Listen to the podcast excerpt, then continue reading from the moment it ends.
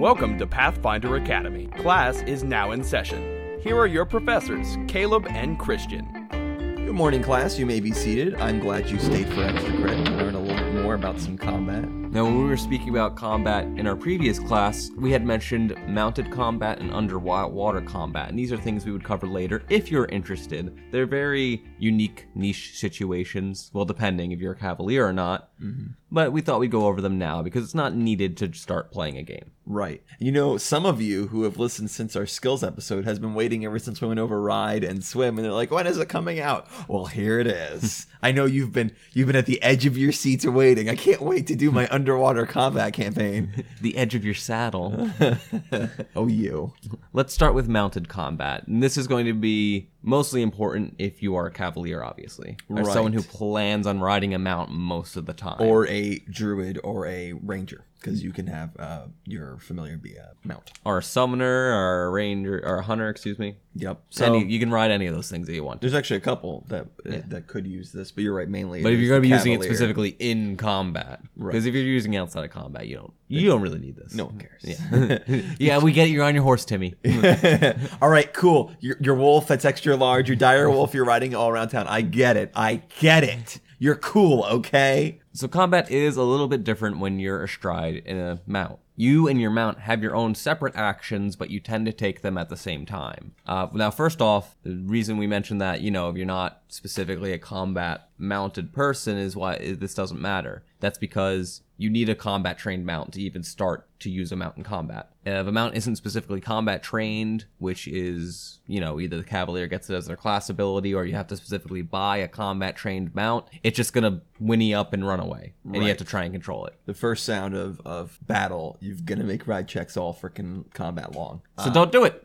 Now, we, we went over this as skills. You can train it with a handle animal. So if you want to go over to uh, our skills section, um, you can, so our skills episode, you can find out how to raise up a non combat mount to mount a combat. But let's just assume we start out here with combat trained mount. Now, to make things simple, as I do with most animal companions and such, your mount acts on your initiative. They don't roll initiative. And that's actually in the rules for mount specifically. I extend that to all animal companions and eidolons because it's really annoying for one person to be split up into two different turns, but it just acts on your turn. Yeah, that's cool. Now, if you have a large size mount, which you probably do, medium creatures need at least a large size mount to ride. Your mount needs to be one size category greater than you. Um, you share your mount space in combat. What do you mean I can't ride my, my pet cat familiar?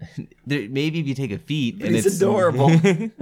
Let me out a it's a little kitty cat. About a swarm? Can I ride a swarm? Just a swarm of kitty cats. Wait, we did this before. We've done this in an episode. the Was it- chair, the hunter. Yeah, what was he? What was he? It was floating on a chair. It was a swarm of rats. swarm of rats. That's it.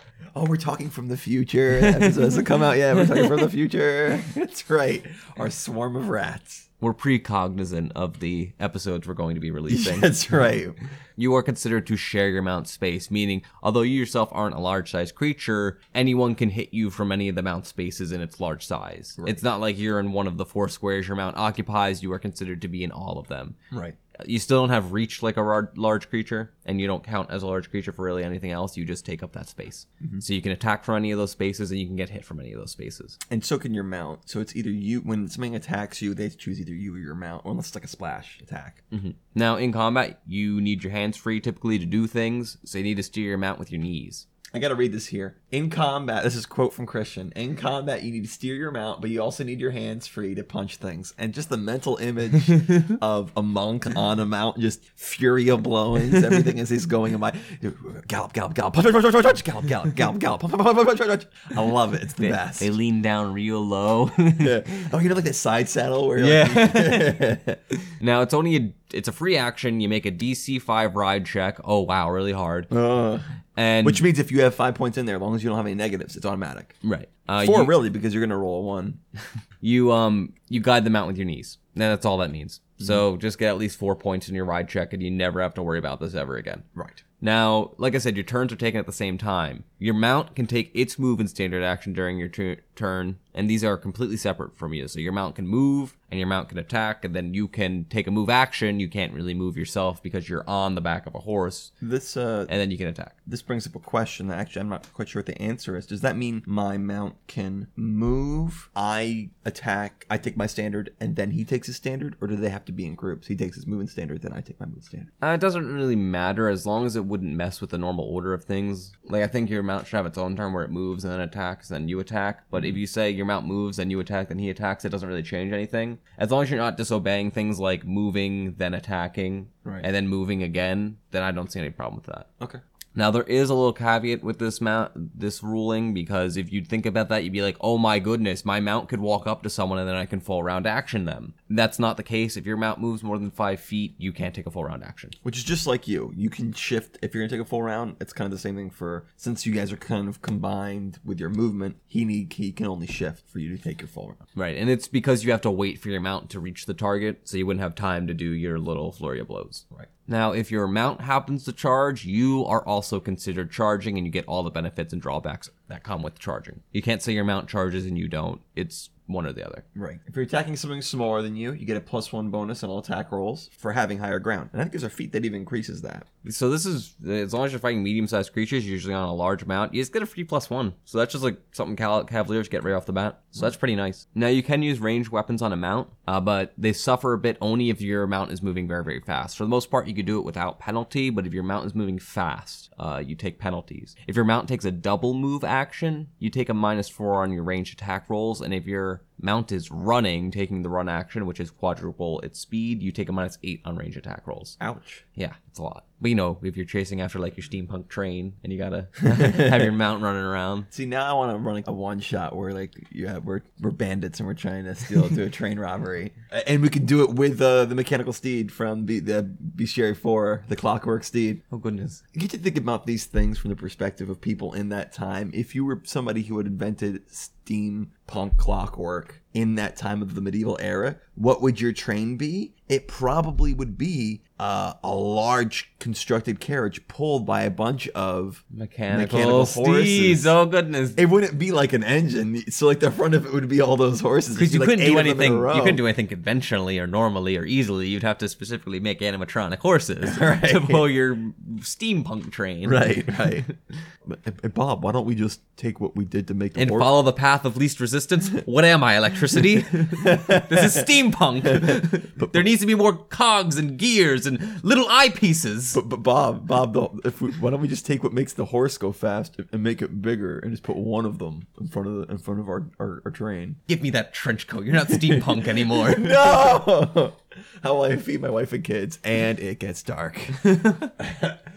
Speaking of mounted combat, you can cast spells while mounted as combat. If your mount moves both before and after you're casting your spell, you have to make a concentration check for quote unquote vigorous motion. Which is on the concentration check table DC listing. Right. Uh, if your mount is running, you must make a concentration check for violent motion. This is interesting. Now, why would this ever come up? I thought you usually have to take your standard before or after uh, his movement. Well, since you guys are taking your turn at the same time, like your mount runs, mm-hmm. and then you cast a spell, it's still considered running at the end because it just took its action running. So it's to represent. It's technically all happening at happening at the same mm-hmm. time. So we want this part where if your mount moves both before and after you're casting a spell. So he moves halfway through. I cast my spell, then move again. Yes, I think it specifically states you can do that. Oh, okay, cool. All right, makes sense. Now, if your mount falls, whether it is tripped or it's knocked unconscious or whatever it may be, you have to make a DC 15 ride check in order to land safely, or you take 1d6 points of damage and you're knocked prone on the ground. Now, if you yourself are knocked unconscious while on the horse, you I have fall a, and get trampled yeah, I wish every time without fail. every time, 50% of the time. You have a 50% chance of just falling off the horse or staying on the saddle. If you happen to have an item called a military saddle, you have a 75% chance to stay on the horse. Otherwise, you fall and you just take 1d6 damage. Not too bad, but uh, interesting. And that's that's all there is to mounted combat. It's actually not that complicated.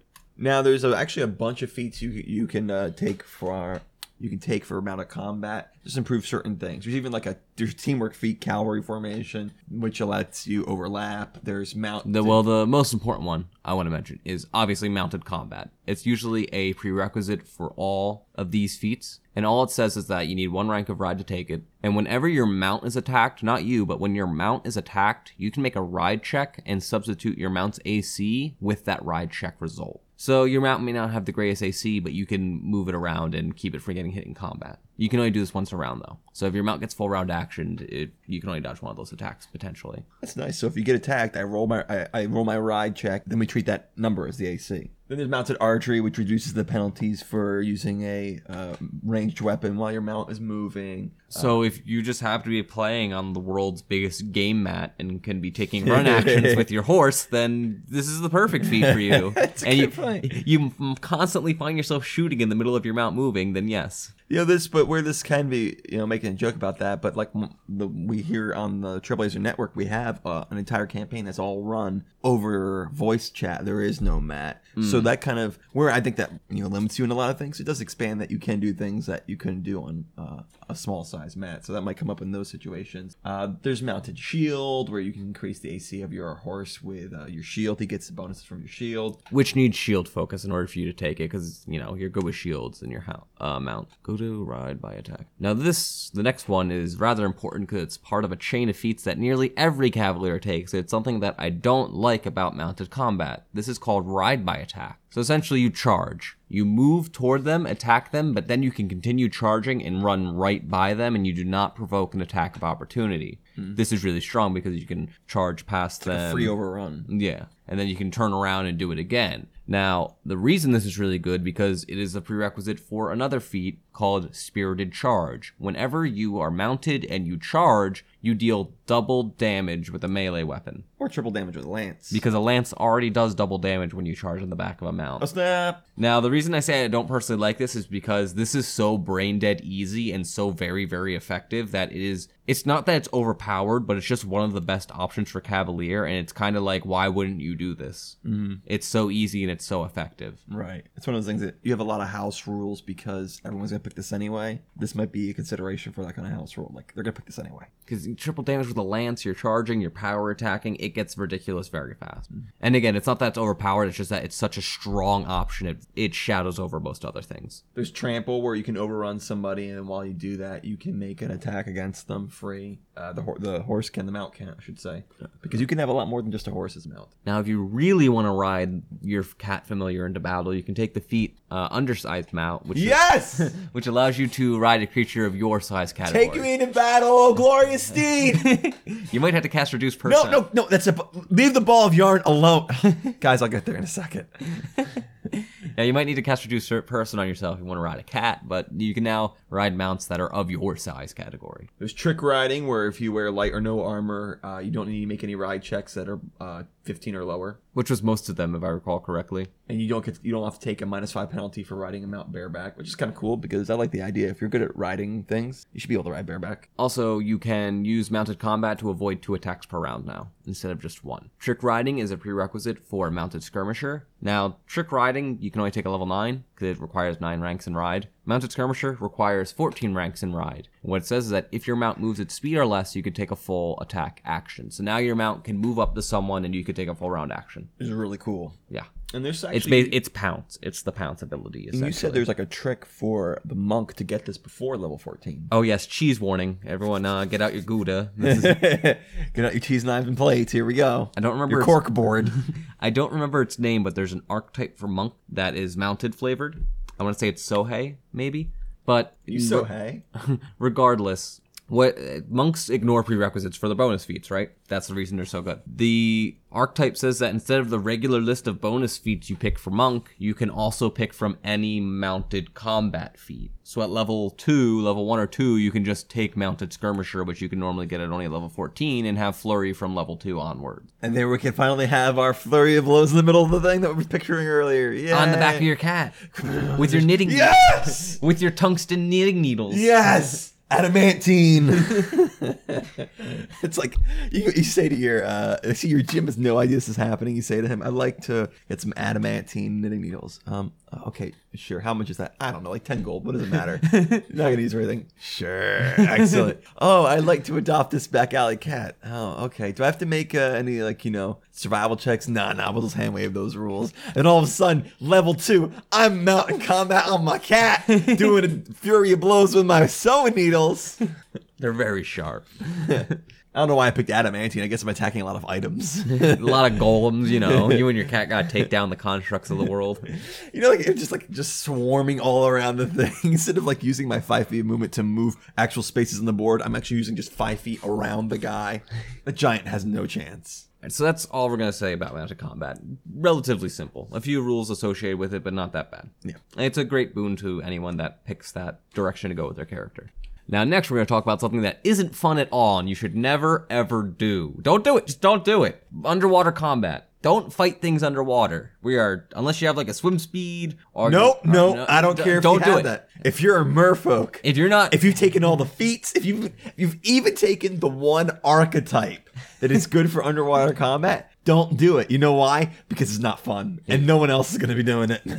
So if you have a like underwater campaign, just make it a way to ignore all these stupid penalties because they're just basically saying forget you, forget you, forget you, things underwater rock, you can't fight us without freedom of movement. But let's get into the actual rules for it. So basically, you take a penalty on just about everything while you're in the water when you try to make an attack roll or such. Now, suppose you just jump in the water. If you fail your swim check, yeah, if you fail your check, you probably can't move, and you're now sinking down to the bottom. If you attack something underwater and you have you just jump right in the water, nothing, no preparation or anything. If you use a slashing or bludgeoning weapon, you take a minus two on your attack rolls and you deal half damage. And same thing if you're using a piercing weapon, you take a minus two on your attack rolls and you deal half damage. And you're considered off balance which means you're flat footed and everyone gets a plus two to attack against you. Basically, again, I said, don't do this. you are now flat footed. You can't deal any damage. You probably can't hit anything, and everything's going to destroy you in the water. The water is supposed to be terrifying. Supposed to be, it is Christian. we live near Atlantic City, and I don't go near that water, sir. You can't see your feet. That means that means just just by law of my mind's fear, if I can't see my feet, there's at least at any given time nine sharks swimming around Ex- my feet. yeah, exactly. any given, if I could see my feet, then there wouldn't be. But because I can't, there is at least nine. And you have to remember that I bring this up whenever swimming or pools of water come up in campaigns is that we as a civilized people have like pools and safe oceans whereas people in this the pathfinder setting there's no such thing as a pool unless you're filthy stinking rich And you know what there is such a thing as a dire crocodile. like any pool of water you go in probably has eldritch horrors in it it probably has things waiting to kill you just in general like that's a normal accepted thing you go into the water okay you're probably going to get killed pretty much all water. Treat it like you're in the uh, Florida? The, I would say in the bayou, and like, would you swim in that? No, I wouldn't. I wouldn't even go near it. You come out covered in leeches, missing a leg because there's like alligator latched onto it. If you succeed at your swim check, you can move one quarter your speed uh, as a move action. Hooray, one quarter your speed. So what is that? Five feet for thirty foot Yeah. movement. Cool. All right. You still take the minus two penalty on attack rolls and deal half damage with a slashing or bludgeoning weapon, but with a piercing weapon, it's acted as normal because I guess piercing weapons have an easier time cutting through the water. Makes sense. Now, if I'm a merfolk and I have a swim speed, same deal with the two weapons we just described: minus two half damage with the sl- slashing or bludgeoning, full damage with the piercing. My movement is normal though. I got my swim speed, so I can move whatever my swim speed is. It's 40 feet. I move 40 feet, and I'm still not off balance. Now, there's this weird rule where if you have firm footing, which is like if you're touching the bottom of a body of water, like, or you're like against a ship hole or something weird like that, it acts just the same as having a swim speed, except you just move half your speed. Right. Eh, it makes sense. I mean, if, if, if You can kick off it, I guess. Yeah, if you're only up to your waist in water, Yeah. you don't get all these penalties. Now, freedom of movement is a spell. that- And you basically ignore anything that impedes your movement, water included. You jump in the water and you just kind of walk around. It you are not affected at all. Everything is normal. yep, you move normally. All three kinds of weapons do damage normally, and you're not off balance. So yeah, unless you have freedom of movement, don't go in the water, please. It's as if the water doesn't exist. You're walking on the. It's like if you could just walk on the ground in the water. That way, make sure you have a, a, a air bubble or some sort of water breathing spell. Now there are other rules. If you happen to try and use a ranged attack underwater, you take a minus two penalty on your attack roll for every five feet of water it passes through, in addition to whatever normal penalties for range. So if you try to throw a dagger underwater, you don't.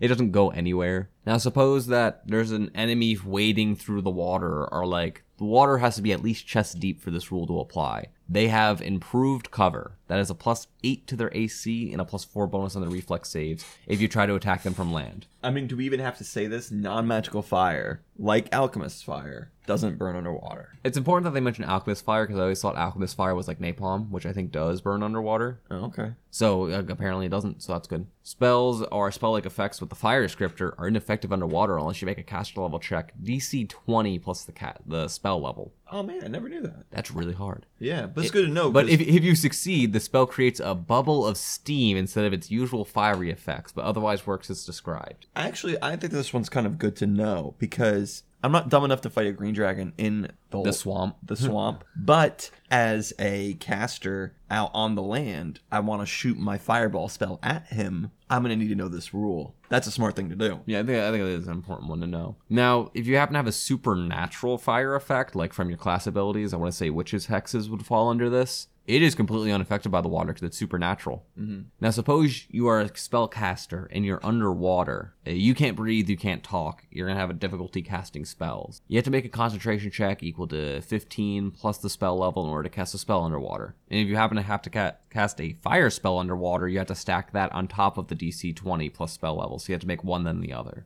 If you can breathe underwater, if you're a Gillman or something like that, you can cast the spells normally. Um, but some spells might function differently underwater, subject to the GM. That makes sense. Here's something interesting here. So let's say I understand why it has the 15 plus spell level check because if it has a somatic component, uh, I need to make movements, and the water is going to impede those movements. Does that mean it doesn't say it here? But if it has verbal components, does that mean I can't cast a spell at all, or is it just Well, the no, it muffled of the spells? It's just the muffled ver Your voice is muffled. You're still saying the things, but it's more difficult to, you know, make it out. okay. Now, what if a spell doesn't have verbal or somatic? Is it still subject to this check? As written, yes. All it says is that a creature that cannot breathe underwater must make a concentration check to cast a spell underwater. It doesn't specify about what components it needs. It doesn't say if it's quickened or anything. It just says if you can't breathe underwater, you got to make a concentration check. Okay.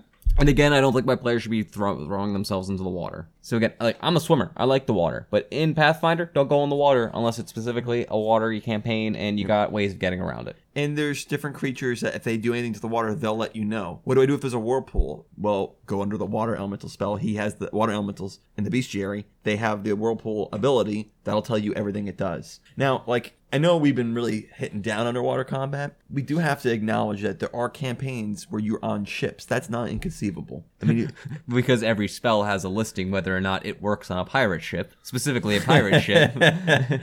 so No fog cloud doesn't travel with a pirate ship. No alter winds doesn't travel with a ship. No fireball Right. doesn't set a ship Stop on fire. asking, please. Nothing works on ships except that one spell.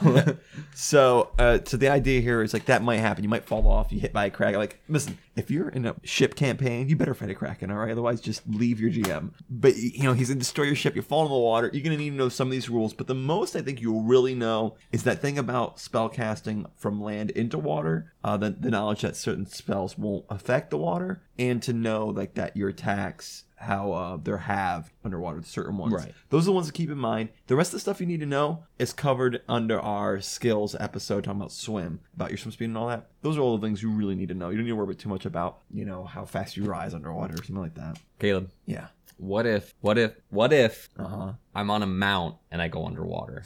Go screw yourself.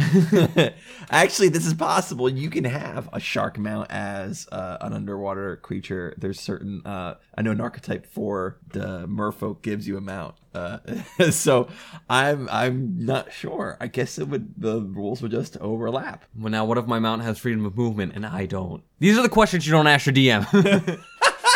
I don't know. Just You- don't, don't know- do it. You know why I'm not going to look up the rules for that? Because I'll never have to use it. it's committing stuff to memory that I'll never use. I need that space for other things, like the cheat codes to Sonic t- uh, 2. Uh, up, down, left, right, whole day start. Is that- you're swinging on the vine? Opens up the secret menu. Get all the levels you want. Don't judge me. That's Sonic 3. I, I already Sonic did. 3. I already have judged you. way, be- way, bef- way before this. So grapple is very, very complicated, and because of this, there's like notes and charts and things on it so you can figure out can I do this? Because the question players always ask their GMs is can I do this? And in grapple, that question is very difficult for GMs to answer. So we want to help you guys by going over a chart that will show you what you can do uh, at each round of combat when you're talking about grapple. And this is good for both GMs and players. If you're a player who grapples a lot, if you're like a monk and you're going to focus on grappling, then learn this chart. And if you're a GM, you're going to need to know this chart for in case grapple comes up. And to help illustrate it, we're going to pretend that I've become fed up with all the insults that Caleb throws at me, and I will be the grappler, and I am grappling Caleb. It's my dream. I've always wanted this. Hold me closer. So, round one. Slower. Caleb's pissed me off. As always. So, I'm going to try to grapple him. I initiate. Wait, wait, let's role play this. Generic internet insult about your mother. OMG. You're going down. Oh no, come at me, bro. So, this is round one. So, round one, I want to grapple Caleb. First, he's always got to be within my reach. And I need to grapple as a standard action, making a combat maneuver check. Now, do I have the feat improve grapple, or do I have the grab ability, special ability? The answer is yes. I've been preparing for this. I wanted to grapple Caleb, and I, this is premeditated. So yes, I have the improved. You've been, re- you've been preparing for this your whole life. I was born ready, son. so I don't provoke an attack of opportunity when I do this. Oh no, he has me and he's scared me because I wasn't looking at him. He rolls CMB versus my CMD. So I rolled 1d20, I rolled an 11, and I add my combat maneuver bonus, my CMB to that, and I'm going to assume it beats Caleb's CMD because I know he has a very low strength and a very low dexterity score. My intelligence is through the roof, as you guys can tell from the affluent way I speak. Ask yourself, is the defender adjacent to the attacker? Is Caleb adjacent to me? Yes, I'm sitting right next to him. In that case, We're always close. the attacker and the defender, both of us now gain the grappled condition. Oh no! Oh yes, I'm. I think we we both take the penalties associated with being grappled. But then what's the benefit of grappling for you? I may release the grapple at any time, whereas you ah. have to try and break out. Okay. And that's the turn complete, the attacker's turn complete, and you get a attacker gets a plus five bonus to CMB checks to maintain the grapple in the future. We'll see that on round two. I'm going to have to maintain this grapple if I want to keep Caleb in my grasp and crush him. Now we asked ourselves some questions, so let's go back to the first one. After you initiated it, you said, "Do you have the grapple or grab ability?" What if you didn't? Let's say you didn't. Then you're provoking an attack of opportunity from the defender, which is me. So I roll my attack. Were you hit by this attack? If no, then back to where we were before. The attacker rolls a CMB versus CMD. So what happens if you do slap me in the face when I go to grapple you? Because I know you can't throw a punch like a real man. Oh, In that case, I'm going to take damage normally, and however much damage Caleb deals, which is probably not a lot, I take that damage as a penalty to my grapple check. So if he hit me for one damage, I would take a minus one on this grapple check. If he hit me for five damage, I'd take a minus five on this grapple check. All right, so now we're at that grapple check, and you roll your CMB versus my CMD. And what if you fail? Then the grapple fails. Neither party is considered grappled at all. End of it. End of the first round. You got really lucky because I rolled a natural one. yeah, well, I've weighted that die, sir, and you will always be natural ones. if you successfully did grapple me, we ask the question: Are you are you adjacent to me? Is the defender adjacent to the attacker? Is there an open adjacent space available? If not, grapple fails again. End of the first round. So if I have reach and I use my 10 foot reach because I have really long arms, because I sacrifice myself to Cthulhu because I really want to grab Caleb and I have these eldritch Most people arms. do it for for knowledge, but you're doing it for the tentacles, and I, I respect that about you. In which case, I grab him. He's 10 feet away, but there is a space adjacent to me. I pull him into that adjacent space. and then we go back to both people gain the grapple condition. So we've covered everything that can happen on the attacker's first turn of trying to initiate grapple. Whew! We're done, right? Yeah, no. grappled. Wait, what? I grappled you. It's Not over. only is there a second chart, there's a third page later, sir. A second page later. So, So let's go right now over the conditions we have while we're grappled. And we mentioned it before, but let's just remind ourselves what happens. Now, both of us take a minus four penalty to dexterity. can't make attacks of opportunity. Neither of us can move, although we can still take move actions. We can't physically move from one place to another. We take minus two penalty on all attack rolls and combat maneuver checks, except those made to grapple or escape a grapple. We can't take any action that requires both our hands to perform. Oh man, What were you thinking? Shh. use your imagination. Can't you? I wanted to pet his head tenderly. Cannot use stealth to hide from the creature grappling it, even if a special ability such as hide in plain sight would normally allow it to do so. You can't hide from me. No invisibility there, ninjas. I'm physically holding you. If the grappled creature was to become invisible through a spell or some other ability, they get a plus two circumstance bonus to their combat maneuver defense to avoid being grappled. So it's a little bit harder to grapple them. Right, but that's it. There's no other benefit. Right, you don't have concealment from me because grappling you. Again, touching you Right. actively. And, and right now at this stage, the first round that just got over, we both have all that. But what you, as the attacker, has is a, a plus five to continue the grapple. I don't have that. Also, I can mean I am the one that decides when it ends. If you want to get away, yeah, I won't let you. Uh, you got. I got to ask real nice, like. All right, so now it's round two of the grapple. It it's is your my turn, turn. Caleb. Yes, I've correct. got you grappled. And I'm scared. I'm really scared. What is he gonna do to me? This is where you can take one of three actions. I can attempt to become the controlling grappler. That's a standard action. If I do that, I make a CMB or escape artist check versus your CMD. If you succeed, which you totally won't, but theoretically, if you succeeded, then you are now the controlling grappler. You get the plus five to successive checks to maintain grappling me, and I cannot freely leave the grapple. Right. But if I fail, both parties continue to have the grappled condition, and the attacker is still controlling the grapple. Now, the second action, I can attempt to break free so that I can act normally as a standard action. I make a CMB or escape artist check versus your CMD again. If he succeeds, which again, he's not going to, but if Caleb succeeds, then he just escapes. I am no longer grappling him. We both lose the grappled condition.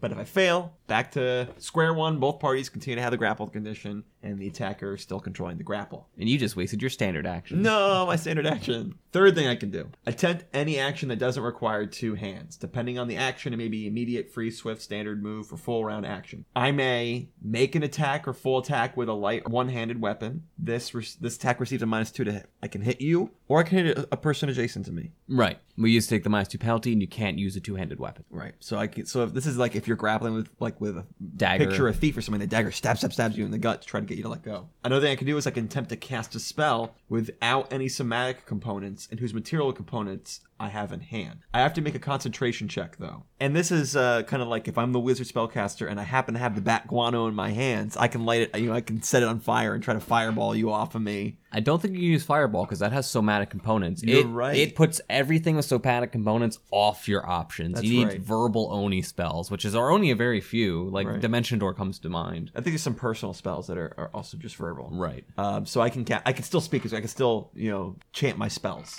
Concentration check is a DC 10 plus the initial attacker CMB plus spell level. Not real easy. CMBs yeah, that's are really pretty high. difficult. I would say that's almost impossible in a lot of cases. Right. Now, if you succeed though, you just spell cast a spell like normal. And if you don't do it, the spell fails and you lose it. Round three. Now, assuming that Caleb didn't break out of my grapple, it is now my turn again. Mm-hmm. And we are we start this turn. We're both grappled. Now, what I can choose to do, which I won't, is I can release the grapple as a free action. In which case, we both just lose the grappled condition, and that's that. Now, my other options are I can maintain the grapple and then try and hurt him or do some other action after I maintain the grapple. As a standard action, I roll a combat maneuver bonus plus five check. This is my plus five for maintaining the grapple. So I roll my grapple check, I add a five to it, and I'm trying to beat his CMD. If I succeed, I've maintained the grapple. Now from here, I may move myself and Caleb up to half my move speed. At the end of my movement, I can place Caleb in any square adjacent to me that I so choose. If the location I try to put him though is hazardous, Caleb would get a plus four bonus to break free of the grapple. So if you're about to throw me into like into a pit, I get an immediate another CMB versus your CMD, and I get a plus four. These actions I'm listing are part of the grapple maintaining check. Once I succeed the check, I can do any of these. I can move Caleb. I may uh, try to inflict damage on Caleb. I can again use an unarmed strike, a natural attack, armor spikes, light or one-handed weapons. I take the minus two penalty on attack rolls just like before, but I can attack him now. I can also attempt to pin Caleb, in which case I just make a combat maneuver check against his combat maneuver defense again. Caleb has the pin condition and he loses his dex bonus to AC and all the penalties accrued with that, but I also lose my dex bonus to AC, although I'm still simply grappled, I'm not pinned. Lastly, I can just simply continue re- restraining Caleb and maintaining the grapple. Which kind of thing? I don't think it's a thing you really do in combat so much as like you're role playing. You want to hold your buddy back or something like that. Yo, hold me back, hold me back! Yeah, usually, if you're going through all this complex stuff, you're gonna do something with your action in combat. Now, after I take one of those four actions, I move him, I attack him, I pin him, or I simply maintain the grapple. My standard action ends. Right. Now, again, at the beginning of my turn, I can release Caleb, I can maintain the grapple, or my other option is I can try and tie Caleb up. If he is pinned, restrained, or unconscious, then I may attempt to tie Caleb up. So first I would have had to have done what we talked about before. I would have had to have maintained the grapple. I would have had to make another check and I would have had to pin him down or otherwise punch him until he re- becomes unconscious. Right. go to sleep, go to sleep, go to sleep, go to sleep. I can't use this rope until you're asleep. In which case, assuming I have rope somewhere on me, I can use rope to tie the defender up. Now, if I tie him up with the rope, it's like I'm pinning him, but the rope now is pinning him. I don't have to do anything. He is now pinned by the rope. The DC for him to escape the rope is 20 plus my combat maneuver bonus. So it's as if I rolled a natural 20 on my CMB, which is that's a pretty hard check to make. Very. This is one of the very, very few cases where a rule is changed. In this, a natural 20 will not automatically succeed. So as we know, Caleb was incredibly weak. His CMB, even if he rolled a natural 20, he would not beat my CMB plus 20. Right. So he can never escape the ropes. He's there forever. Now, what if I'm not pinned, restrained, or unconscious? Christian can make a CMB check minus 10 versus my CMD. If he succeeds, then back to pin condition with the rope. But if he fails, he continues the grapple but fails to tie me up. It's kind of like a wasted action. So while Caleb is pinned, he cannot move. I'm denied my dex bonus, but I'm not flat footed. He takes, and on top of that, he takes a minus four penalty to his AC. I can always attempt to free myself, usually through a combat maneuver check or escape artist check. You can only take verbal and mental actions. I can't cast any spells that require somatic or material components, which I don't know if a spell that doesn't require a material component. I at least need to be able to reach my holy symbol. If Caleb attempts to cast a spell or use a spell like ability, he has to make a concentration check with a DC equal to 10, plus my combat maneuver bonus, plus the level of the spell or lose the spell. Now, pinned, while being a more serious version of grappled, does not stack with grappled. It's its own thing. Right, you're not pinned and grappled, you're just pinned. Now, if I'm tied up, it's even worse, because now I have the helpless condition. He's treated as having a dexterity of zero, so he has a minus five modifier from his dexterity. Melee attacks against a helpless target get a plus four bonus. It's like attacking a prone target. Although range attacks don't get any special bonuses. And Rose can sneak attack Caleb. So you can tie me up and then threaten to just stab me right in the spinal cord. well, we're done. Now, you know, you go back to keep referencing the chart as you continue your grapple. Now, this becomes pretty easy once you do it a few times. You might want to have the chart on hand the first few times you grapple, but it, it gets a really natural flow. Everyone always has an option of what they want to do. They either want to continue the grapple or they want to escape the grapple. So there's a nice little chart here that's going to tell us all about how common actions do and don't provoke attacks of opportunity. We've mentioned them a couple times, whether uh, as we go over some actions, if they attacked, if they provoked attack of opportunities. We're going to go over here and give you a nice little succinct area. And this is a great chart. I think you should address it as a GM or as a player, but especially as a GM, knowing what is and what is not going to uh, provoke an attack of opportunity. This is in the combat section of the core rulebook or on the SRD or anything like that. It'll be in the combat section. So we're just gonna go through them. I'll name it, and you tell me whether or not it provokes an attack of opportunity. So here's a list of standard action: a melee attacking somebody, Nope, does not provoke. even if there's like three guys around me and I attack one of them and not the other two. Nope. Cool. Because you know you're swinging a sword. It's not like an opening. Like, haha, you're swinging. You're fighting me. Okay, you're next to me. I pull my uh, a range attack. Pull my bow back to shoot you. I'm not letting you do that. I'm gonna hit you. Okay. Uh, I'm gonna punch you right in the face. If you don't have improved unarmed strike, yes, that invokes because you know I have a deadly weapon and you have your fist. I'm gonna hit your fist with my sword. I'm gonna activate a magic item. Uh, no, typically not. What if I drink a potion? Yes. What if I use an oil? Well, yeah, you're rubbing it on your sword. I'm not gonna let you do that. Just a second. Just give me a second. wait, wait, wait, wait. It's just shining oil. It doesn't actually do anything. I just want to be really shiny before I stab you.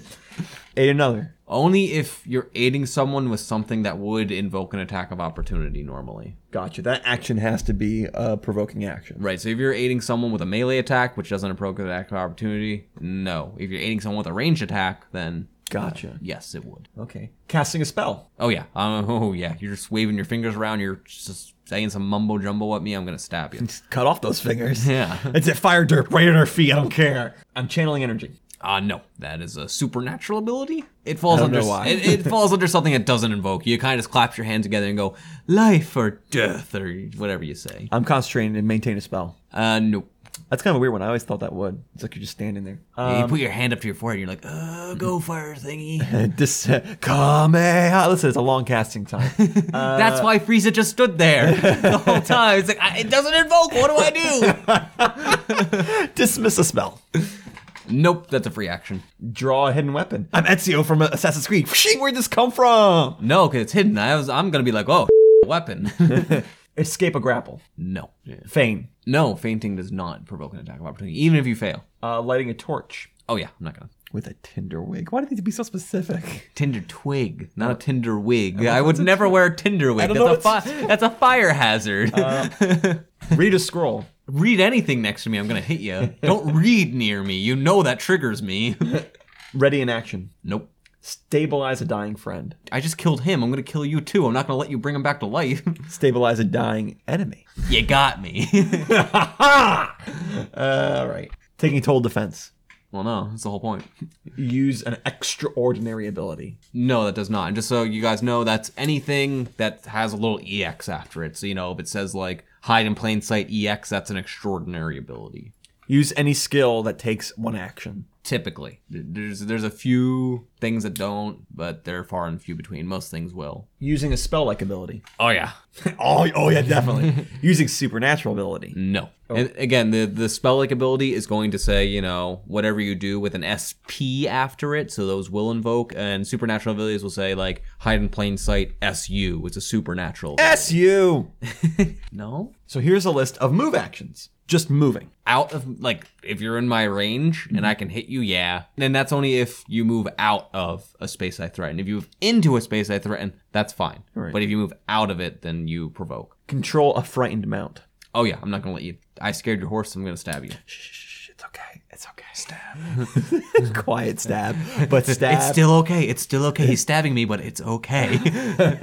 direct or redirect an active spell. uh, it doesn't. Draw a weapon. Uh, no. Um, you're now threatening me with a weapon. I can't just stab you. Loading a hand crossbow or light crossbow. Not letting you do that. Ugh. What when I shoot you with it? That's not helping your case. Dagnabbit! uh, open or close a door. Actually, no. I will. For some reason, I'm going to let you open or close a door. Oh, you notice you're using it to like block his attack. You know, people open the car door and they hit the motorcyclist. you mean um, like every scene of Child of Men? Of men? Mount or dismount a steed. I'm gonna let you do that for some reason. It's because as I jump up, I, I just karate kick you in the face.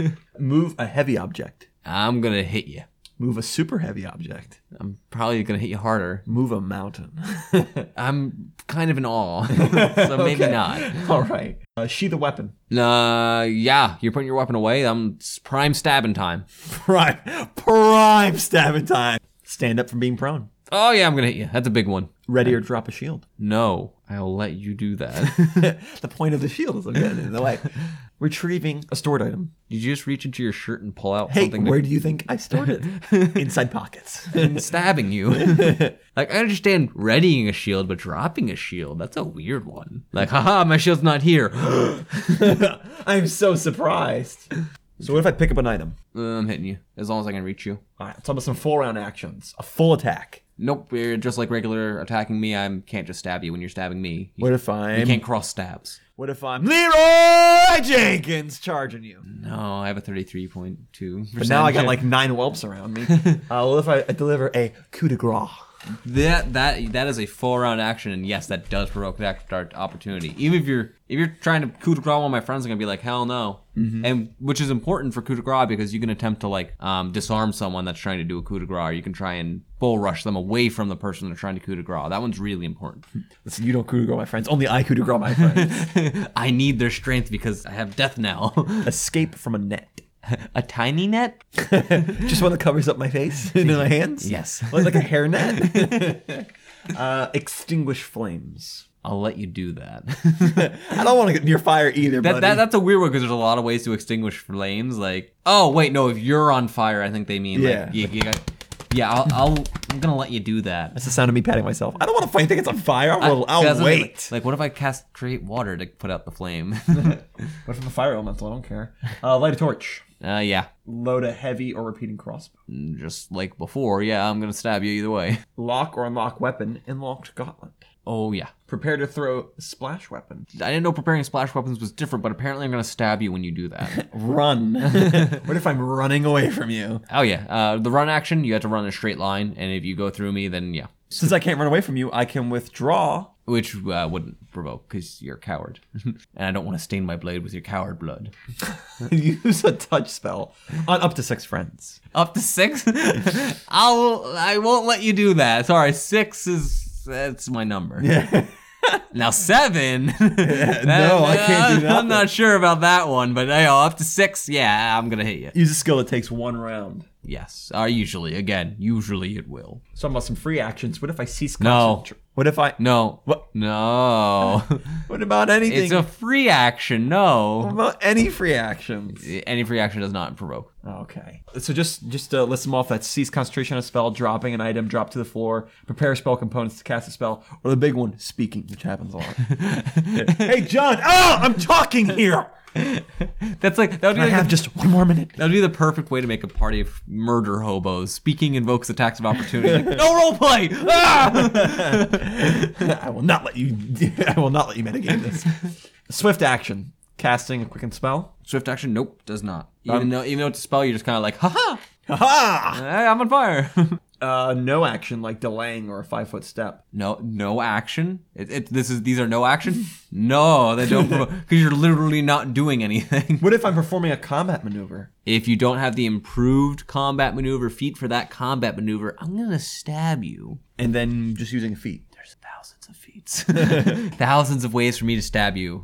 So that, that, that varies from feat to feat. So it's a cool little thing. You can look that up. That'll that'll help you out. When because constantly in my campaign, I'm like, oh crap, does that provoke an attack of opportunity? And just you just gotta be conscious of when you are and are not standing in threatened areas. So some enemies have reach, some enemies don't have reach. You gotta be careful of that. Yeah, reach provides interesting things. What we said before is walking into an opponent's threatened square does not provoke an attack of opportunity, but walking out of does. You gotta be very careful because you can interpret that statement to say if I walk into an atta- uh, uh, opponent's threatened square, that makes me immune to from whatever else would provoke an attack of opportunity. That is not correct. Saying you're facing something that has a 10 foot reach, like a frost giant or something, uh, that has more than 10 feet reach, I think. Uh, you walk into that first threatened square, no attack of opportunity.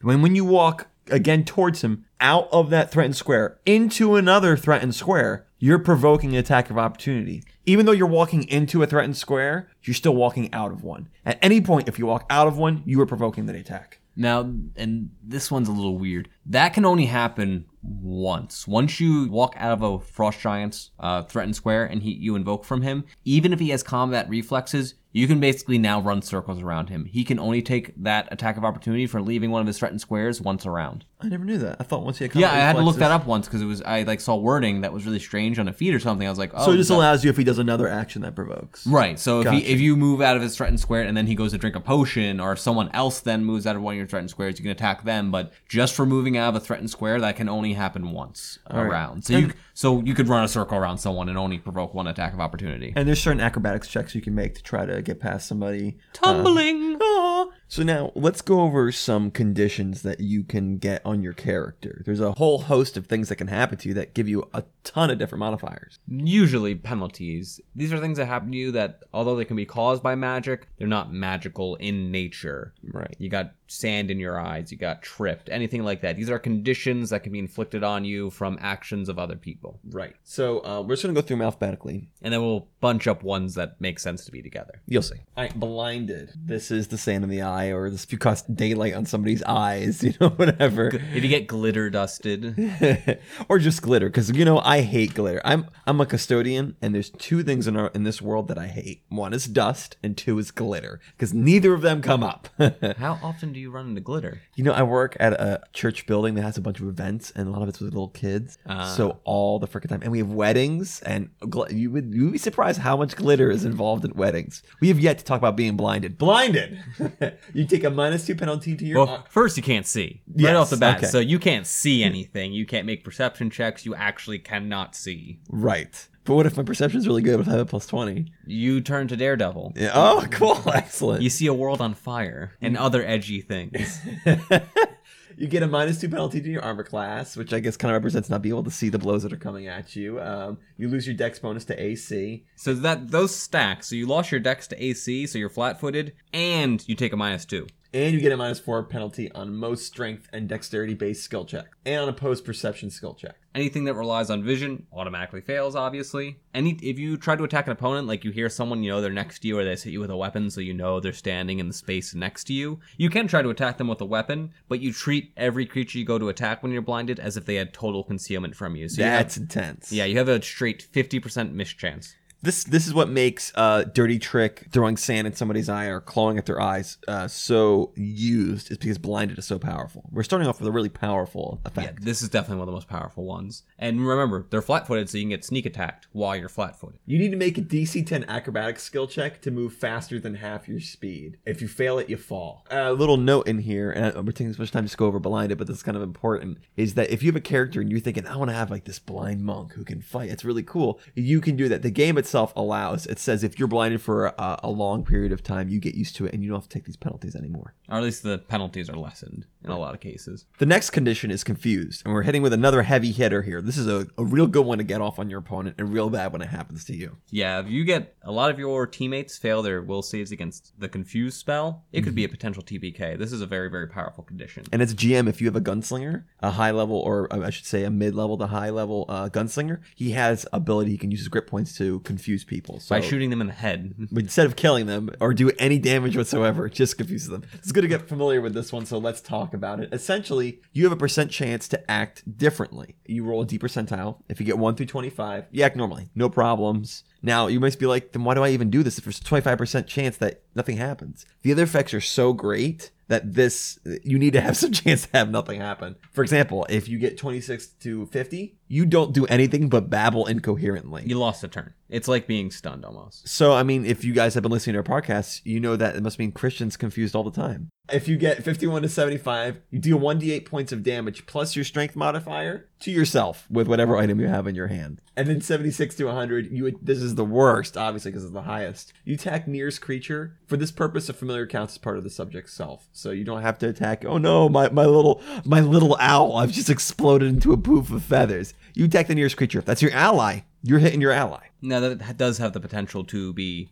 good if you just have to be adjacent to an enemy. Right. Now, other than this table that you roll on, there are some other things that apply to being confused. You treat everyone as if they're an enemy. You cannot tell friend from foe, so you treat everybody like they're an enemy. That doesn't mean that you have to make attacks of opportunity on them, but you specifically do not know anyone specifically is your ally. So that means if you are attacked, your next turn you automatically attack your attacker. Don't even roll on the table. You just automatically attack whoever hit you last, which is why this is so bad if it happens to multiple people in your party. As Long as you're still confused. If the confusion only lasts one round, then it doesn't matter. Right. Like if you and someone else in the party get hit with this, and then they roll attack the nearest creature and they attack you, well now you guys are in an all-out brawl until one of you die or the confused condition is gone. Right. You cannot make any attacks of opportunity except ones that are against that creature that just procced you. Yeah, so if you have attacked someone within the last round normally, or if someone has attacked you and they're like, once you attack someone or they attack you, they're now a designated enemy. Mm-hmm. You know that they're a foe, mm-hmm. so you hit you can take attacks of opportunity against them. Our next condition is dazed. Where the creature is unable to attack normally, a dazed creature can take no actions but takes no penalty to AC. So it's like cowering, except that you don't get your penalty. Daze is like a lesser version of stunned. You don't do anything for that turn, but there's no penalties associated with it. You just stand there for typically just one round, but no, the enemies attacking you have no sort of advantage on you. Cowering is the next one. Cowering just means you are frozen in fear. You can't do anything. You cower, you take a minus two penalty to your armor class, and you are flat footed. You lose your dexterity bonus to AC. Pretty simple, pretty straightforward. Stunned, like dazed, you can't do anything. Like cowering, you lose your AC bonus and you lose your dex bonus. And then in addition, you drop whatever you're holding. That one really sucks.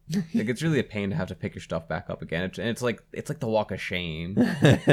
if you're a creative GM, what you should do is like have them over a pit or something and then have somebody that can stun them. That way they drop, oh no, you've dropped your plus nine sword of awesome into this pit, this endless pit where Palpatine fell into. You can't get that back.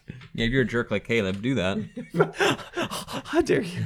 The next condition is dazzled. This is a very, very minor condition. This is related to the glitter that we were talking about earlier. yeah, it's like you didn't get it hit it right in the eyes, but it's kind of floating in the air, and you're like, ah, it's so annoying. Yeah. Uh, you're just unable to see well because of overstimulation of the eyes, a dazzled creature takes a minus one penalty on attack rolls and sight based perception checks. So, not that big a deal. Minus one still hurts, but it's not as bad as these other ones. Our next condition is deafened. A deafened character cannot hear. Derp derp derp. You take a minus four penalty on initiative checks, automatically fail any perception checks based on sound, and you take a minus four penalty on opposed perception check. And you have a 20% chance of spell failure when casting spells with verbal components. This is like the arcane check for somatic, except it's the verbal. Deafened usually lasts a really long time. It's usually not a very short condition. So the, the big one is the minus four penalty on initiative checks. Hmm. That's actually a big hit. Now, this, like blinded, you can grow accustomed to this. So if you want a character who's deaf, you can do it and not worry about all these drawbacks. That's about disabled. This is the actual condition you get when you have zero hit points. We've kind of briefly talked about this in our our episode, our first episode about basic mechanics, but this is the actual condition your character will have. No, no, this is if you have exactly zero hit points, or if you are brought into the negatives, but you have A, stabilized, so you're not bleeding out, and B, you've been brought back to consciousness in some way. Right. Which is a very, very niche scenario to happen, but just in case, you are also disabled when you're at negative hit points and conscious. If you remember, as we said in our first episode, you can take a single move action or standard action each round. But if you take a standard action, you're going to lose a hit. But you cannot take any full round actions, but you can still take swift and immediate and free actions, which is cool. If you do move, you only move at half speed. Next is dying. Now I'm not only zero, I'm at negative and I haven't stabilized. So, first off, you're unconscious. You, you can't do anything. And on your next turn, after put into the dying condition, you have to make a constitution check to become stable. Note that this isn't a fortitude check, this is a constitution check. Right, so it's your constitution modifier. And you take a penalty on this roll equal to your negative hit points. Yeah, so if you're at negative 5, you have to make essentially a DC 15 constitution check. And this is one of the few things where a natural 20 is automatic success. If you fail the con check, you take one damage. And then you have to make the check again next turn with another one on the penalty. So if you keep failing this check and you eventually hit a number of negative hit points equal to your con score, so suppose you have 10 constitution, you hit negative 10 HP, that's the point where you actually die. Yep, your character is done. No amount of healing can bring him back. You've got to use a spell. Or if you're like me, I pretty much don't let anyone ever resurrect.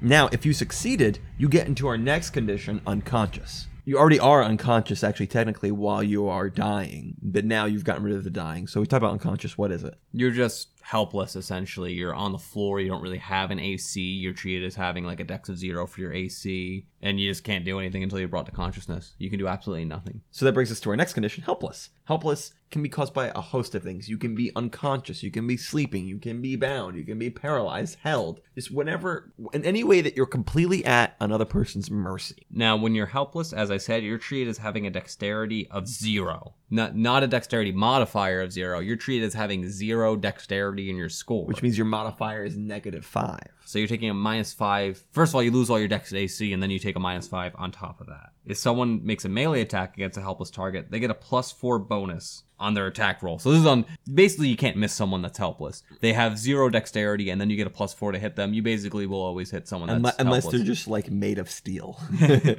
Range attacks get no benefit to helpless targets, unfortunately. But rogues can sneak attack helpless targets. So now let's talk about entangled, which is our next one. Entangled is where you're ensnared in any way. Somebody threw a net on you. Uh, oh no, you're caught in the underbrush. I'm I'm entangled. An entangled creature moves at half speed. They can't run or charge, and they take a minus two penalty on all attack rolls. They also take a minus four penalty to dexterity. So if you have attacks that are based on dexterity, you take a minus two penalty to them. If your your AC essentially gets lowered by two because you've lost four dexterity. Hmm. So if I'm making a range attack, because I'm getting a minus four penalty to dex, I'm essentially getting a minus four on my range attack rolls. Right, because it also stacks with the minus two penalty on attack rolls just for being entangled. If you try to cast a spell while you're entangled, you have to make a concentration check, which we'll cover in our next episode about magic combat. The next condition is going to be the fatigued condition. This is when you are tired out. There's a lot of spells that can cause this, or if you happen to not get sleep for a day, you'll wake up, or you won't wake up because you weren't sleeping, but the next day you'll be fatigued. You get a minus two penalty to strength and dexterity. You can't run or charge. And the only way to get rid of fatigued is to sleep for eight hours or rest for eight hours. There's uh, some spells that get rid of it, like lesser restoration and things get rid of fatigue, but otherwise you have to rest for eight hours to get rid of it. That's right. Now, if I am fatigued and I do something that would make me fatigued again, instead of being double fatigued, I become exhausted. Which is our next condition. So it's similar to fatigued in that you cannot run or charge. You take a penalty of strength and dexterity, but it's a little bit stronger now. You now move at half speed, in addition to not being able to run or charge, and you take a minus six penalty to strength and dexterity, which confers to a minus three to most of the things that run off of strength and dexterity. So minus three to attack and damage rolls, minus three to your AC, things like that. Similarly, to fatigued, you can rest to get rid of exhausted, but it only takes one hour of rest in order to get rid of exhausted, and then you become fatigued afterwards. Which takes eight. So would that be a total of nine hours sleep? yes, or Okay. rest, not necessarily sleep. Now, what if I am exhausted and then somebody does something that would give me the fatigue condition? Any No. additional effects? Nope, nothing in particular. You're just still exhausted.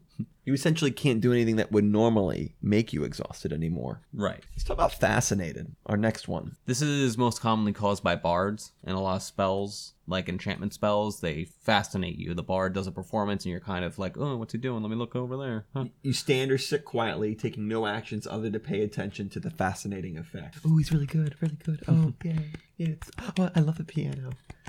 The creature takes a minus four penalty on any skill check made as a reaction to anything, such as a perception check to, To hear see- or see anything. To see that rogue coming up behind you ready to do his sneak attack damage. Any potential threat that they do see, though, such as a hostile creature approaching or someone drawing a weapon or something like that, allows the fascinated creature to make a new saving throw. Any really, really obvious threat, like someone pointing a bow and arrow at you, you immediately break the fascinated condition. It does not persist through very life threatening situations. Mm-hmm. You can't, like, fascinate someone, wheel up a cannon and load it and point it at them. They're going to be like, hey, wait, I shouldn't be here. Now, other people can help you break the fascinated condition. If an ally is next to you, they can spend a standard action shaking you and like slapping you in the face, you know, typical stuff to break the fascinated condition. Now, here's something that we've said a couple times before, and we've kind of described it, but it's an actual condition, and this is flat footed. This is what we described to happen at the beginning of combat before you make any move actions. You start automatically flat footed. And then there's other things here that make you flat footed, other spells and stuff that can make you flat footed. But essentially, here you lose all your dex bonus to your AC if you have any. You can't take attacks of opportunity. Now, this is actually very important when it comes into strategically moving around the battlefield in the first round of combat. You can position yourselves, you can, without worrying about, I'm moving past three guys, I'm to take three attacks opportunity. No, if you have a better initiative, which makes initiative so important, you can really arrange the battlefield in that first round of combat. This is why initiative is so important to rogues. They can't enemies Uh, they can be sneak attacked. They also can't take attacks of opportunity, so you can run right behind people and get into flanking positions very easily if they're not mm-hmm. taking attacks of opportunity on you. Right. So this is another chain similar to the fatigued and exhausted, and this is a fear chain. So the first in it is the condition called shaken. We take a minus two penalty on attack rolls and saving throws, skill checks, and ability checks. Pretty much everything. So he's just like, what, Just what am not- I doing? Take a minus two. Yeah, essentially just not damage rolls or AC. Right. Now, shaken is usually come across from spells that inflict fear or someone makes an intimidate check against you. You will become shaken typically from these things. Not stirred. That's a different Yes. condition. Mm-hmm. so now if I'm shaken and then I get shaken again, just like if I got fatigued and I get fatigued again, I become exhausted. Here, you become frightened. What is frightened? Frightened is the same as shaken, it has the same penalties in that you take a minus two penalty on all your stuff. Except now you have to try your best to flee. You're really afraid of this thing, but you still have your head about you. Mm-hmm. So you can flee in a smart way. You can cast a spell. You can use your abilities. You don't have to mm-hmm. necessarily run away in a straight line, putting yourself into more danger. You can. You just have to run away as best as you can. You just you grab your stuff and you haul ass. You can dimension door out of there. You Yeah. can do any sort of those things. Now, this is actually very interesting. This is the cornered cat thing. If you run away and you're stuck in a corner, he's still coming at you, and you can no longer physically run away, you can attack the thing that's stopping you from fleeing. Now, this one actually has one more. The next step is panicked. Tell me about panicked. so if you're frightened and you get shaken again, you get shaken three times. You are now panicked. You're very well mixed. Yeah. It's just like frightened in that you take you still take the penalties and you have to flee. But now you've lost your mind about how scared you are about this thing. Not only do you have to flee, but you have to just run. You have to run in whatever direction you might think is safe. And you also drop anything you're holding. and this way, if you get cornered and you can't flee anymore, instead of attacking, you just cower and you get the cowering condition. And you typically use the total defense action in combat. Now note you only have to run until you are perceivably away from whatever is causing your fear. You just have to essentially leave its line of sight or, you know, get somewhere you think is safe, in which case you're just cowering until the effect is over. The next one is incorporeal. Is it is it incorporeal or incorporeal? I think we both need Hooked on Phonics on this one. I'm not sure. I, I go back and forth usually. I'm not a ghost. Ooh, Yeah. you're a ghost. Once you become spooky, Ooh, spooky, scary skeletons. once you're a kookity spookity ghost, you have to go. You have to float through walls and scare people and say boo. yes, that's it. Okay, next condition. No, no, no, no, no. Then they get shaken, and then they get frightened, and then they get panicked, and then Yeah. there are spooky ghosts, and the chain continues. Yes, forever. Um, actually, it's just that you don't have a physical body, so you get some special things. You're immune to all non-magical attack forms, so arrows, things go right through you, and you're like, "Come at me, bro." Oh, is that a sword? Okay, cool. You take half damage from magic weapons, spells, spell-like effects, and supernatural effect. But you do take full damage from other incorporeal creatures. In effect, Also, any force effect, like magic missile, can hit you for full damage. right? Also, there's specifically the ghost touch weapon property. If someone has a pro- weapon with the ghost touch property, then they can hit you as if you are just a normal creature. Now let's talk about our next one, invisible. This is something that rogues like to use, ninjas and stuff, so they can get their sneak attacks in. What's it all about? When you're invisible, you're essentially undetectable. You get a huge bonus to your stealth checks, a plus 20 if you're moving. If you're standing still, a plus 40. If you are invisible, or if a creature is invisible, if they go to attack somebody, you get a plus 2 bonus on your attack rolls against people who rely on sight. Any attacks also ignore your opponent's dex bonus to AC. Then so essentially, you're catching them all flat-footed. If someone goes to attack an invisible creature that they can't clearly perceive, like you don't have see invisibility or something like that, they are treated as having total concealment and you have a 50% chance to just outright miss them. And you actually have to make a perception check just to find them before you can even attempt to hit. Right, like if you loc- make the perception check and you locate what square they're in, you still can't see them, so you have a 50% chance just to miss. Or if you swing wildly in a square because someone just stabbed you in the kidney and you're like, I think he's in that square, you can do that. You If I'm, can in, say, if I'm invisible, does that mean I'm incorporeal? no, they, you are still a corporeal creature.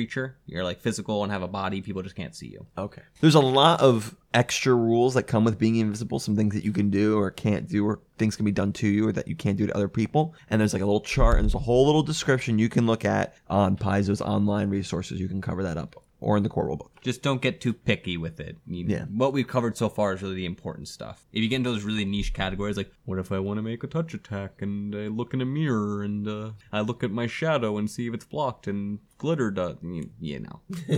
the next condition is nauseated. You I are- get this condition every time I look at Christian. Stop looking at me. Like I told you, well, why don't you wear the mask I bought you? it's uncomfortable and I don't want to look like a horse. well, it's uncomfortable to look at you. Why and do have you not seen the internet? Everybody loves that horse mask. Nah, not me. No, I'm not a horse. I'm a person. I'm a real boy. But we can make you a centaur. Don't you want to be a centaur? That's a reverse centaur. I don't want to have a horse head in a human body. yes, you do. I'm missing all the cool parts of being a horse. All I got is a stupid apple eating mouth and a and a pretty mane. I want to run free across the prairies and I, I think you're you're underrating the pretty mane. That's all I'm saying. but let's talk about I already have a beautiful mane. Let's talk. you do have luscious locks, but let's talk about the condition. Nauseated. Uh, you're experiencing stomach distress. You you kind of like keel over a bit and hold your stomach. What? And, wait, and, and you have to make this noise. Ooh. Uh, Yeah, yeah, you have to. when you get it, it's part of the rules. Hey, listen, I didn't make it up. It's the rules. Rules is written. A nauseated creature cannot attack or cast spells or concentrate on spells or do anything else requiring their attention. All they can do is take a single move action every turn. Paralyzed. What about this? This doesn't sound good at all. A creature that's paralyzed is completely frozen where they stand and they can't move or act. Although they can still think, it's typically like your body cannot move, though your mind is still active. Dex and strength scores go down to zero, and you be, you get the helpless condition. If you're flying, obviously you fall. You, if you're swimming, you can't swim, and you might drown. And if you are paralyzed, if your opponent is paralyzed, you treat them as an allied creature where you can move into their space. Though it does count as difficult terrain, so it's two squares to move out of that square. Now, it's about our next condition, petrified, kind of similar to paralyzed. This is kind of like paralyzed, but you've been turned completely to stone. No more mental actions. You're actually considered unconscious. If a petrified character cracks or breaks, but the broken pieces are joined with the body as he returns to flesh, he is unharmed. However, if you don't do that, your body um, when you become unpetrified, you're missing that. So did I break off his arm? Well, you're now I got your nose. this isn't funny. And this is an interesting thing where I, I don't think there's any rules for it. It's completely up to GM discretion, but you lose max hit points. So if you lose an arm, he might take off five max hit points for you forever. yeah, so don't be a jerk. Don't mess with your friends when they're you know made If of you stone. if you carve out his eyes, you come out without eyes and you're blinded for the rest of the game. Just have a wizard who has a flesh to stone spell. Trust me, there's more than enough things and reasons why you're gonna need that. Paizo is very mean Uh, when it comes to stone to petrification. flesh. Stone to flesh. Yes. They're very mean when it comes to petrification. They're they're beasts. They're, there's some pretty tough ones out there. It's just annoying because the only thing that gets rid of flesh to stone is stone to flesh or like a wish spell. There's even some like low CR creatures. The basilisk isn't very high CR, but if you look at it, you're stone. And you got to get that level what five wizard spell Yeah. to get yourself back. That's tough. Might be a whole new uh, it- G- advice for GMs. If you ever put this into your campaign, somebody's gonna turn uh, somebody to stone. Be prepared for an entire side quest about bringing that person to a wizard to fix them. Yeah. The one good thing is for basilisks, their blood can. I shouldn't tell the players; they shouldn't know this, but you can use their blood to. Just lather them with it. if you lather them with blood, uh, it's a certain amount of blood, like a gallon of blood per creature, something I'm like that. sorry. I know this is gross, but I'm trying to help. it fixes them. So that's kind of a cool thing about that. But usually you have to make a knowledge check for that. All right, our next condition is prone. Prone is you got knocked down. You're on the ground laying down. You either got tripped or you got tackled. You slipped on some grease. You're laying on the ground now. The associated penalties are you take a minus four to your AC against melee attacks, but you have a plus four AC against range attacks. It's harder to hit someone laying down with a like gun, a bow or a gun or something, just because there's less of them to hit. You also take a minus four penalty on all your melee attack rolls, and unless you have a crossbow, you can't make a ranged a shot. It makes sense. You can't like pull back the string on your bow when you're laying down. It'd be a little difficult. I guess you're like yo gangster style, sideways turn your gun, sideways turn your bow. I got this. I was about to say, I think I think guns can also be used by while prone, or at least like Definitely. a pistol. I, Yeah, yeah. I see no reason why you wouldn't be able to. You'd probably have trouble reloading it, but if it's already loaded, I don't see any reason why you can't go boom. Right, exactly. You're right. Um, now, while you're prone, you're actually limited to some move actions. You can actually only crawl five feet as your move action instead of your normal speed. And that provokes an attack of opportunity Yeah, it does. because you look like a little biatch. I'll slap you for it. now you can stand up from being prone. Obviously, this is a move action, and it provokes an attack of opportunity, which Yeah, is the really big point about tripping. You trip someone, and if they want to stand up, they're gonna have to provoke. Basically, you get a free attack on them. I have a lot of range characters who make that mistake. First timers, they get up. I'm like, hey, listen, you don't have to get up. I understand you have that more minus four to AC, but you can shoot him laying down. Also, this can be done by choice. If you're getting hit by range attacks, you can just choose as a free action to drop on the ground and make yourself prone. Now let's talk about staggered. What's staggered like? A few things can stagger you. Usually, it's a very concussive blow. But just for an example, Or spell. I know some different. Definitely, there's some spells that will stagger somebody. right? Um, for example, a zombie is always staggered. That there's something that is commonly seen with the staggered condition. They just always have it. What staggered means is that you can only take a single move or a single standard action on your turn. You can't take full round actions, and you can't take one of each. You only get one or the other. You can still make free and swift and immediate actions though. Right. This the big one is that you cannot take full round actions, meaning this is very detrimental once you get iterative attacks. We mentioned this in the main episode, but staggered is equal to the condition of disabled, except for non-lethal damage. When you reach uh, your max HP and non-lethal damage, you're staggered.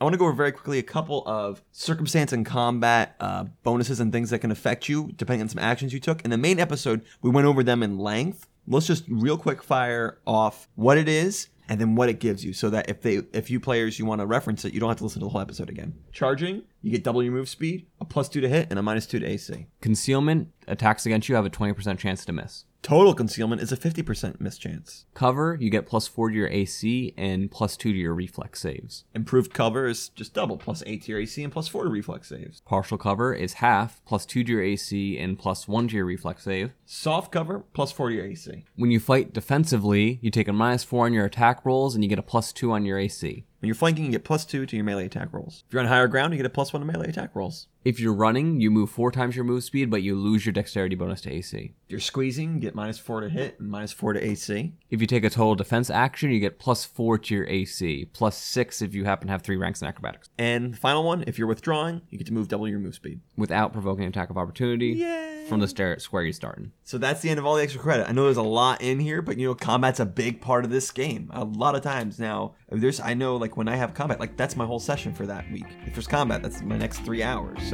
that's why is heavy loaded. All right, thanks for staying after class, and class is dismissed. Pathfinder Academy is part of the Trailblazer Network. Visit our site for other great Pathfinder podcasts. I've been Nicholas Laborde. Thanks for listening.